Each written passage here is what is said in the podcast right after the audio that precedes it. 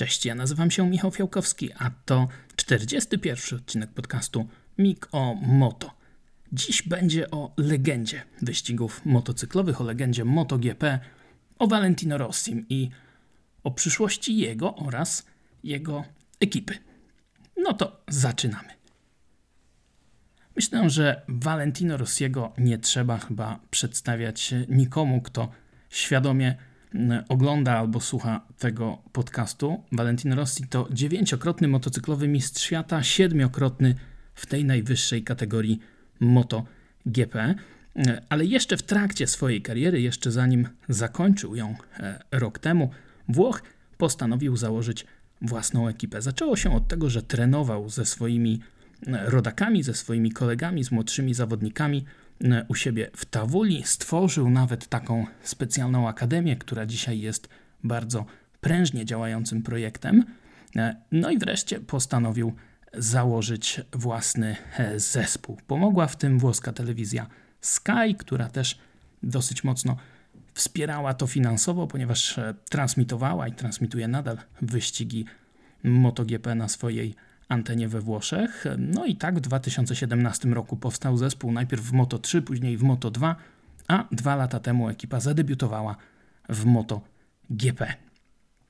Poprzedni sezon był już dla niej bardzo udany, bo o ile w 2021 roku e, Team Valentino Rossiego wystawiał jedną ekipę, jeden motocykl właściwie dla jego przyrodniego brata Luki Mariniego. O tyle już e, w tym roku, w 2022, zespół wystawiał dwóch zawodników Mariniego oraz Marco Bezekiego e, i ci zawodnicy radzili sobie naprawdę dobrze. Bezeki wywalczył tytuł debiutanta roku, startował z pole position, stał na podium.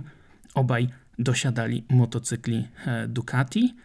Marini maszyny w tej najnowszej specyfikacji, Bezeki motocykla w wersji 2021, takiego samego jak Enea Bastianini w zespole e, Gressiniego. No i jak sobie spojrzycie na to, kto tam e, udziela się w zespole Muni VR46, to zobaczycie wiele znanych twarzy.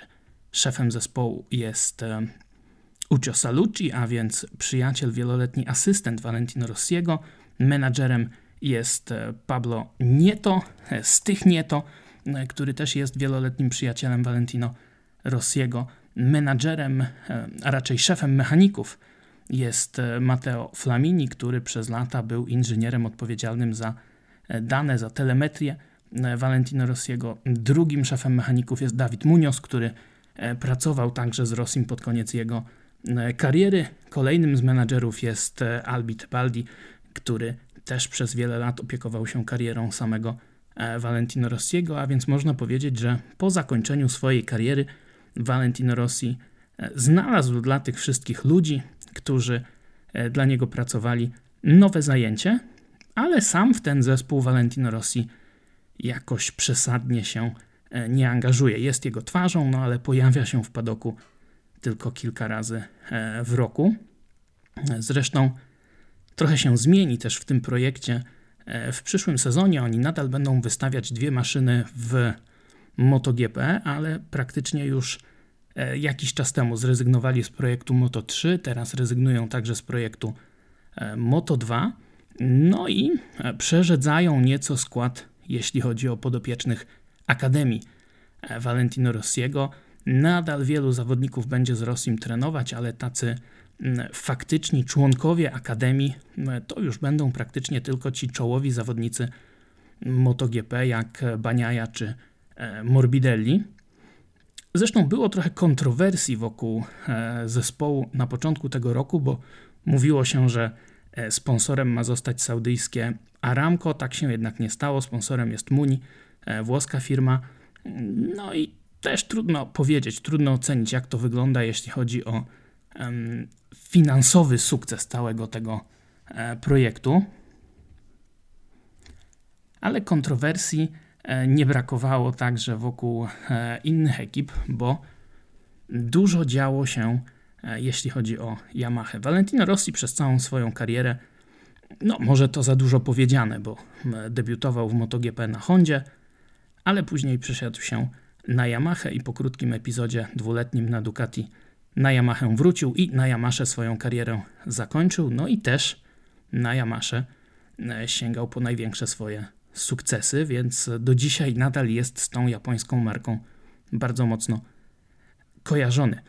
Problem polega na tym, że Yamaha w sezonie 2022 straciła swój drugi satelicki e, zespół. Do tej pory, wcześniej przez wiele lat taką ekipą był francuski zespół Tech 3, ale bodaj w 2017 roku Hervé Poncharal stwierdził: Słuchajcie, no mam problem, e, czuję się trochę takim członkiem tej rodziny, ale drugiej kategorii. To wsparcie nie jest tak dobre, jak mogłoby być.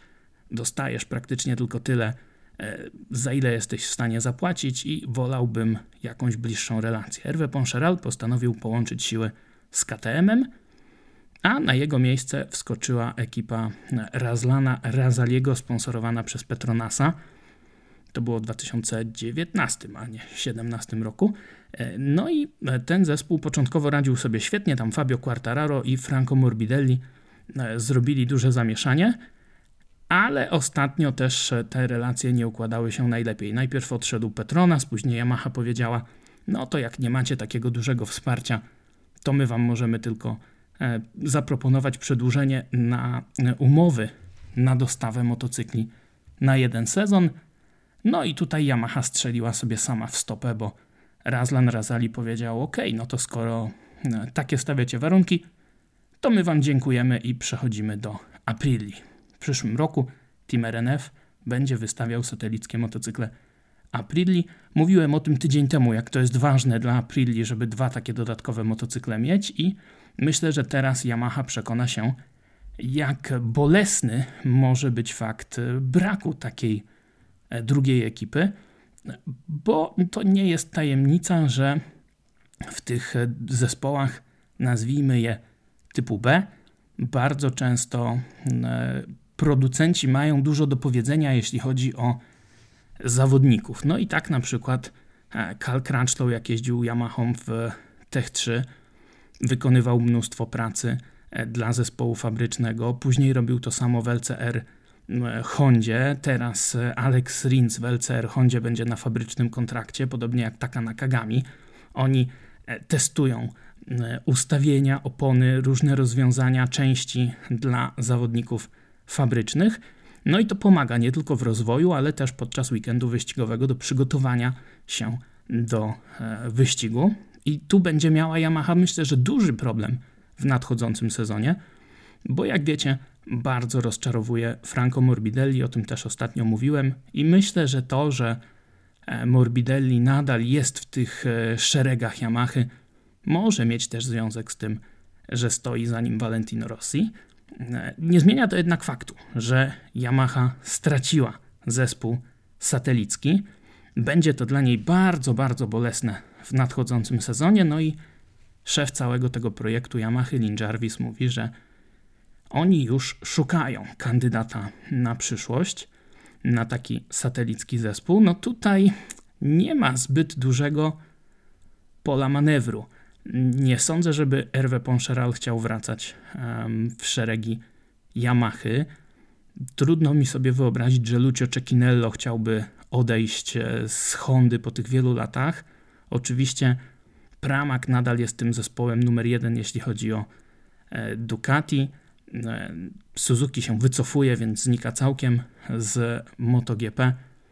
No i tak naprawdę zostają nam dwa e, zespoły, które mogłaby tutaj chyba Yamaha przeciągnąć na swoją stronę. Jeden zespół to jest ekipa Fausto Gressiniego. Ona pożegnała Aprilię rok temu i połączyła siły z Ducati, ale jest takim zespołem na końcu tego łańcucha pokarmowego, można powiedzieć, chociaż oczywiście mocno zaskoczył Enea Bastianini, a drugim zespołem jest właśnie Muni VR46. No i tutaj pewnie pomyślicie sobie, przecież to jest szaleństwo, żeby oddawać motocykle Ducati, które są bardzo konkurencyjne i przesiadać się na Yamaha, która jest obecnie bardzo mało konkurencyjna, przechodzi bardzo duży kryzys, podobnie zresztą jak Honda. Ale kilka dni temu taką bombę właśnie odpalił prezes Międzynarodowej Federacji Motocyklowej Jorge Viegas, który stwierdził, że w 2024 roku ekipa VR46 będzie startować na Yamahach. Na to bardzo szybko odpowiedział Uccio Alessio Salucci, e, wspomniany już przyjaciel Valentino Rossiego, szef e, zespołu VR46, który mówi: Jestem zaskoczony tymi słowami. Nic mi na ten temat nie wiadomo. My mamy umowę z Ducati do końca 2024 roku. Później mamy możliwość przedłużenia jej na dwa kolejne lata. No i nie zamierzamy tej umowy zrywać. Z jednej strony wydaje się, że jest tutaj wszystko jasne, tym bardziej, że Jorge Viergas miał już takie wpadki, kiedy e, coś tam palnął, potem musiał się z tego wycofywać, ale nie jest też tajemnicą, że e, Ducati nie jest zachwycone faktem, że muszą udostępniać aż 8 motocykli e, w stawce E, MotoGP. To jest nie na rękę ani im, ani organizatorom. Kibice mówią, że mamy puchar Ducati, więc Ducati bardzo chętnie e, to swoje zaangażowanie by zredukowało. I podejrzewam, że gdyby e, ekipa VR46 wsparta przez organizatorów, czyli Dorne, powiedziała: Słuchajcie, to może rozwiążemy ten kontrakt trochę wcześniej, no to podejrzewam, że Claudio Domenicali, szef Ducati, powiedziałby: OK, panowie, nie ma żadnego e, problemu. Tym bardziej, że no takie rozwiązanie chyba bardziej byłoby wszystkim na rękę niż e, przesiadka na Yamahy zespołu Gressiniego. I to wszystko ma też taki fajny kontekst historyczny, bo jak sobie popatrzycie na wszystkich e, wielkich mistrzów, szczególnie właśnie Yamahy z poprzednich lat, to szło to takimi e, cyklami. Najpierw e, Giacomo Agostini w latach 70., 80. wygrywał jako zawodnik. Oczywiście przez większość kariery na MV Augustie, ale pod koniec na Yamasze i następnie właśnie te Yamahy wystawiał jako szef zespołu. W tym zespole w pewnym momencie zaczął jeździć Kenny Roberts, który e, zaczął wygrywać. Też został mistrzem świata w 500, a jak zakończył karierę, no to on wystawiał ekipę Yamaha Team Roberts. W jego barwach jeździł Wayne Rainey, też Amerykanin. On zdobywał tytuły na początku lat 90., później musiał zakończyć karierę z powodu koszmarnego wypadku na torze e, w Mizano, ale kiedy już troszeczkę, e, no, nie można powiedzieć, że wrócił do zdrowia, ponieważ niestety Wayne Rainey e, po tamtym wypadku został sparaliżowany, ale kiedy wrócił do takiego względnie normalnego funkcjonowania po dosyć żmudnej rehabilitacji, Wayne Rainey przejął te stery od Robertsa i wystawiał właśnie w latach 90., w drugiej połowie lat 90. ekipę właśnie E, Rainy Yamaha. Tam jeździł Norikabe chociażby, Jean-Michel Bale, który dzisiaj jest mentorem i przyjacielem e, czy to Joana Zarco, czy to Fabio Quartararo. No i jaka to by była piękna historia, gdyby Valentino Rossi teraz został szefem zespołu Yamahy, prawda? Myślę, że dla Yamahy miałoby to ogromną wartość marketingową. A patrząc też na to, co dzieje się na świecie, patrząc na to, że wycofuje się Suzuki, patrząc na to, że mamy jednak um, trudne czasy e, gospodarczo, patrząc na to, jak duże problemy ma i Yamaha, i Honda, to za chwilę ktoś tam w Japonii, w Yamasze może powiedzieć: Panowie, po co nam to wszystko? Zobaczcie, Suzuki się wycofało z motorsportu to może my też jakoś spróbujemy na tym przyoszczędzić. No i patrząc na to, że Valentino Rossi ma całą swoją strukturę, e, to byłoby to pewnie na ręce e, Yamaha, Yamasze, e, żeby oddać całe to prowadzenie projektu MotoGP, przynajmniej od tej strony takiej organizacyjnej, no bo rozwój techniczny motocykli nadal odbywałby się w Japonii, ale całą tę stronę organizacyjną mógłby przejąć Valentino Rossi, dostałby za to też pewnie jakiś dodatkowy zastrzyk e, pieniędzy i mielibyśmy Yamaha Factory VR46.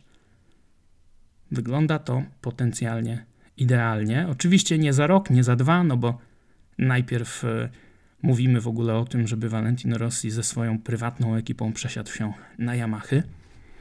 Ale tutaj pojawia się dosyć duży problem. Bo czy Valentino Rossi w ogóle tego chce? Czy on chce się w ogóle mocniej angażować e, w MotoGP w tej nowej roli? Mówiłem o tym, że e, jest twarzą zespołu, jest właścicielem zespołu, ale rzadko pojawia się na wyścigach.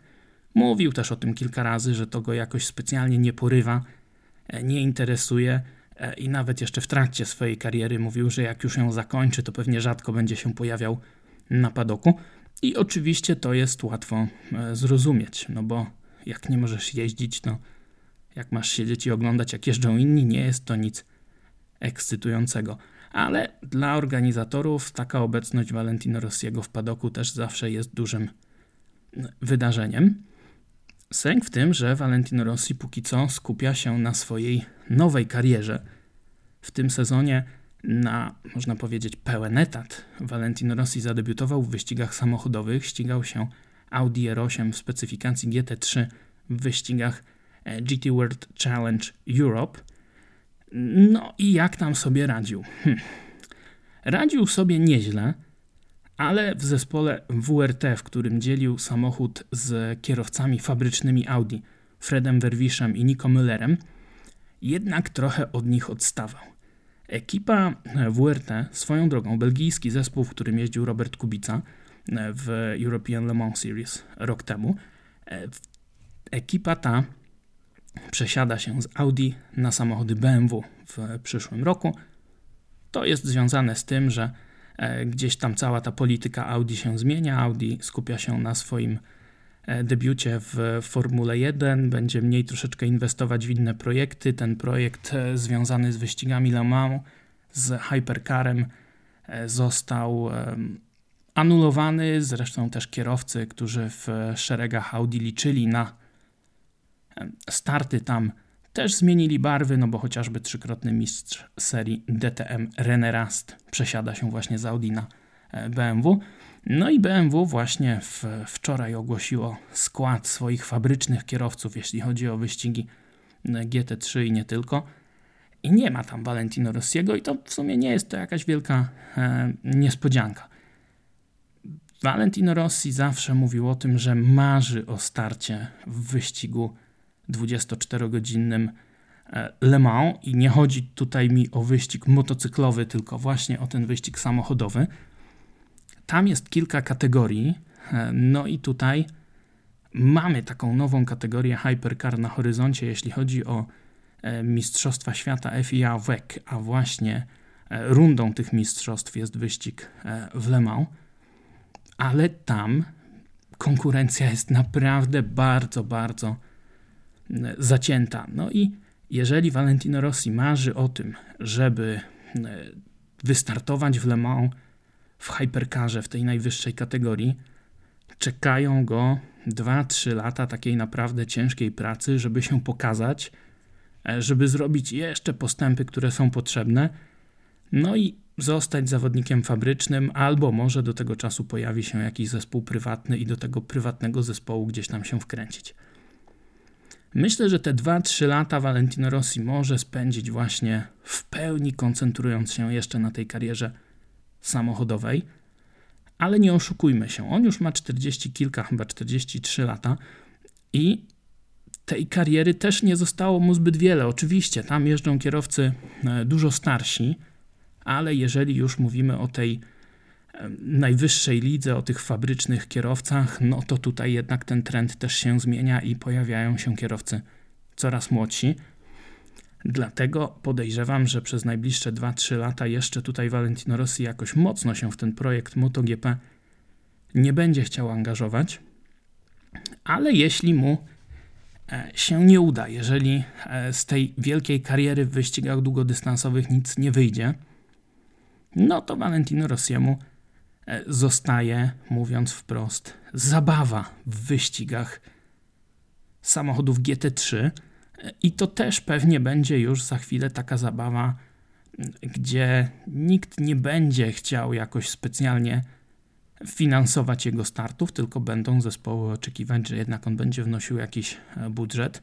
A to nie są budżety małe, bo myślę, że tutaj spokojnie możemy mówić o bańce euro. Rocznie Valentino Rossi znany jest z tego, że nie lubi specjalnie e, wydawać pieniędzy. Nie chcę tutaj powiedzieć, że jest skąpy, ale e, dosyć rozsądnie gospodaruje swoim budżetem. Ten budżet jest oczywiście spory po wieloletniej karierze, ale dla zawodników motocyklowych przesiadka do sportu samochodowego to nie jest łatwa e, historia. Ben Spies, nie wiem czy pamiętacie go, e, zawodnik, który wywalczył Mistrzostwo Świata Superbike'ów w 2009 roku, później świetnie sobie radził e, w MotoGP, no ale niestety kontuzja zakończyła jego karierę. Ostatnio Ben Spies wziął udział w track dayu w Stanach Zjednoczonych za kierownicą właśnie takiego Porsche 911 w wyścigowej specyfikacji. No i gdzieś tam później wrzucił na e, Instagrama chyba takie zdjęcie z tych jazd z podpisem no fajne to nowe hobby, tylko teraz muszę bank obrabować, żeby być w stanie regularnie je e, uprawiać. I to samo widzimy w przypadku Pedrozy, w przypadku Lorenzo, e, zawodnicy, którzy mają za sobą piękne kariery motocyklowe, ale znalezienie tego budżetu na regularne starty w samochodach, mimo że to im sprawia wielką frajdę, nie jest dla nich łatwe. Valentino Rossiemu może pewnie jest trochę łatwiej, e, bo mówiąc wprost, po prostu w trakcie swojej kariery zarobił więcej i zarabia więcej nadal, bo prowadzi bardzo prężny biznes, no ale mimo wszystko E, to nie będzie tania zabawa. No i może się okazać, że e, za 2-3 lata Valentino Rossi zda sobie sprawę z tego, że okej, okay, te starty jako kierowca fabryczny są poza zasięgiem, no to wtedy e, czas wrócić do padoku MotoGP. No i może wtedy właśnie będzie taka okazja, aby gdzieś tam mocniej zaangażować się w ten zespół. Ciekawe, jak to się potoczy. Problem natomiast jest troszeczkę inny, bo e, dzisiaj Yamaha jest mało konkurencyjnym motocyklem i tak jak już mówiłem, e, przesiadka z Ducati na Yamaha w przypadku zespołu Valentino Rossiego wydaje się czymś absolutnie szalonym na dzień dzisiejszy, w perspektywie najbliższego roku czy dwa.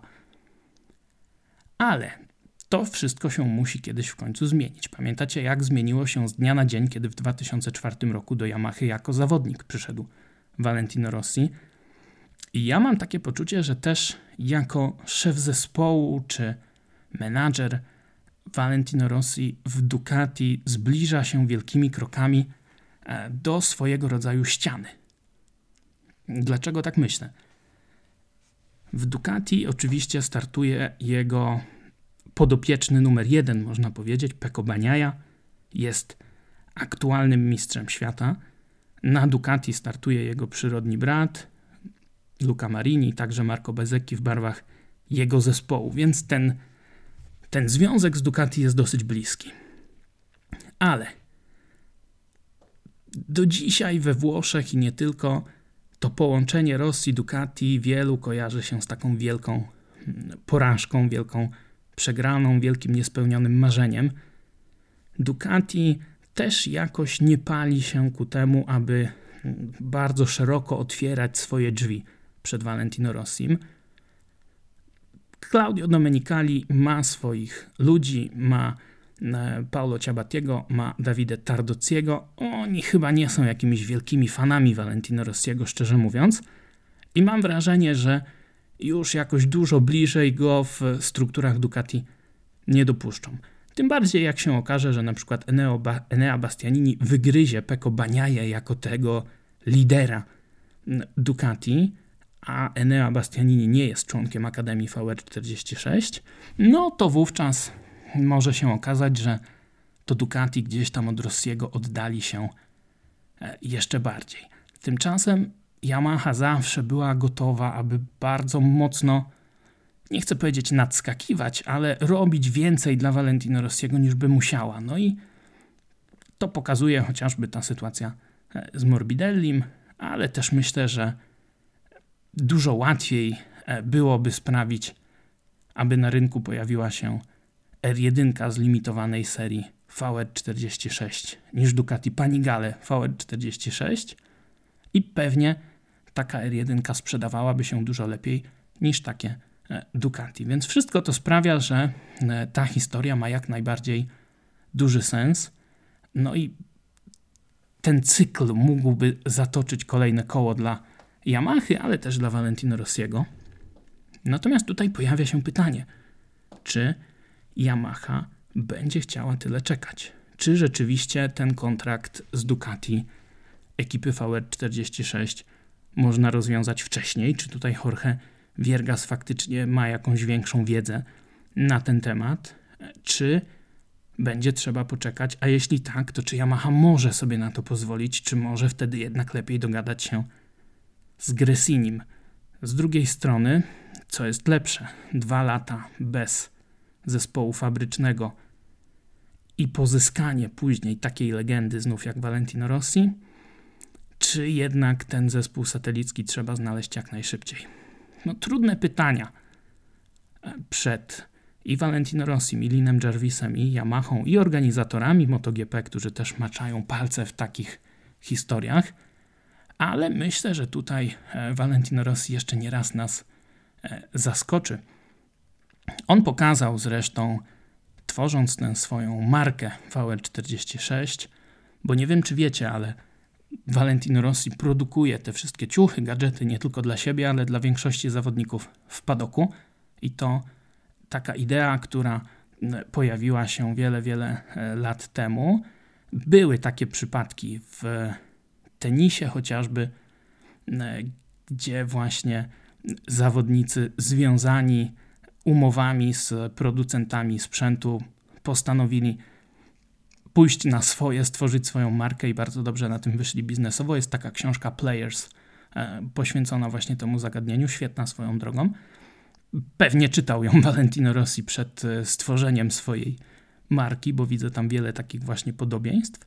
E, no i tak jak nas zaskoczył właśnie ze swoją linią VE46, z akademią, z zespołem, tak może nas zaskoczy z ekipą MotoGP, a kto wie, może zaskoczy nas z wyścigami samochodowymi, bo przecież był bliski w 2006 roku przesiadki do Formuły 1, na to się nie zdecydował, chociaż naciskało Ferrari wtedy mocno. Teraz już ten pociąg z F1 odjechał, ale no, kto wie, Valentino Rossi, Ferrari, wyścigi długodystansowe, ależ to by była historia. Może to jest kierunek, o którym marzy Valentino Rossi, a nie jakiś tam zespół w MotoGP. Ciekawie będzie, myślę, przyglądać się jego e, karierze. On może, tak jak mówiłem, sportowo nie zrobił jakiegoś takiego wow w wyścigach samochodowych w tym roku, ale mimo wszystko e, zawodnicy, organizatorzy tych wyścigów GT World Challenge mówią, że czegoś takiego jak w tym roku jeszcze nie było. Takich tłumów na trybunach, tylu kibiców ściągniętych właśnie przez Valentino Rossiego jeszcze e, nie widzieli. No i to pokazuje, że ten fenomen e, doktora zdecydowanie jest większy niż, e, niż nam się wydaje. Także trzymajmy kciuki, że Valentino Rossi jeszcze nie raz zadziwi nas na torze i poza nim, niezależnie od tego, czy to będzie tor motocyklowy, czy samochodowy. A mi pozostało już dzisiaj powiedzieć tylko ha, zostawcie lajka, dajcie subika i te wszystkie historie. A poza tym do usłyszenia. Cześć.